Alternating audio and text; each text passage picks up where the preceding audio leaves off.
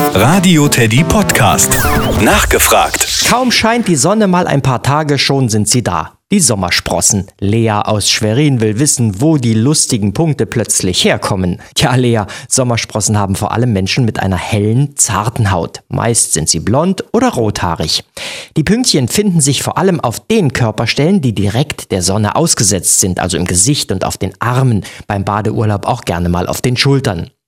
Die Sommersprossen sind nichts anderes als Pigmentablagerungen. Die Pigmente haben wir in der Haut, damit sich die Haut dunkel verfärben kann und so besser vor Sonnenlicht geschützt ist. Leute in warmen Gegenden wie Afrika haben ganz viele Pigmente und darum eine dunkle Haut. Menschen in Ländern mit wenig Sonne, zum Beispiel in Norwegen, haben dafür oft eine hellere Haut.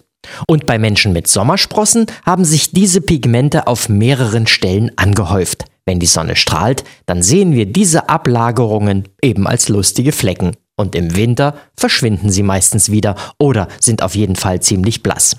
Die berühmtesten Sommersprossen der Welt hat sicherlich Pepi Langstrumpf. Das freche, rothaarige Mädchen aus Schweden hat Sommersprossen so richtig bekannt und beliebt gemacht.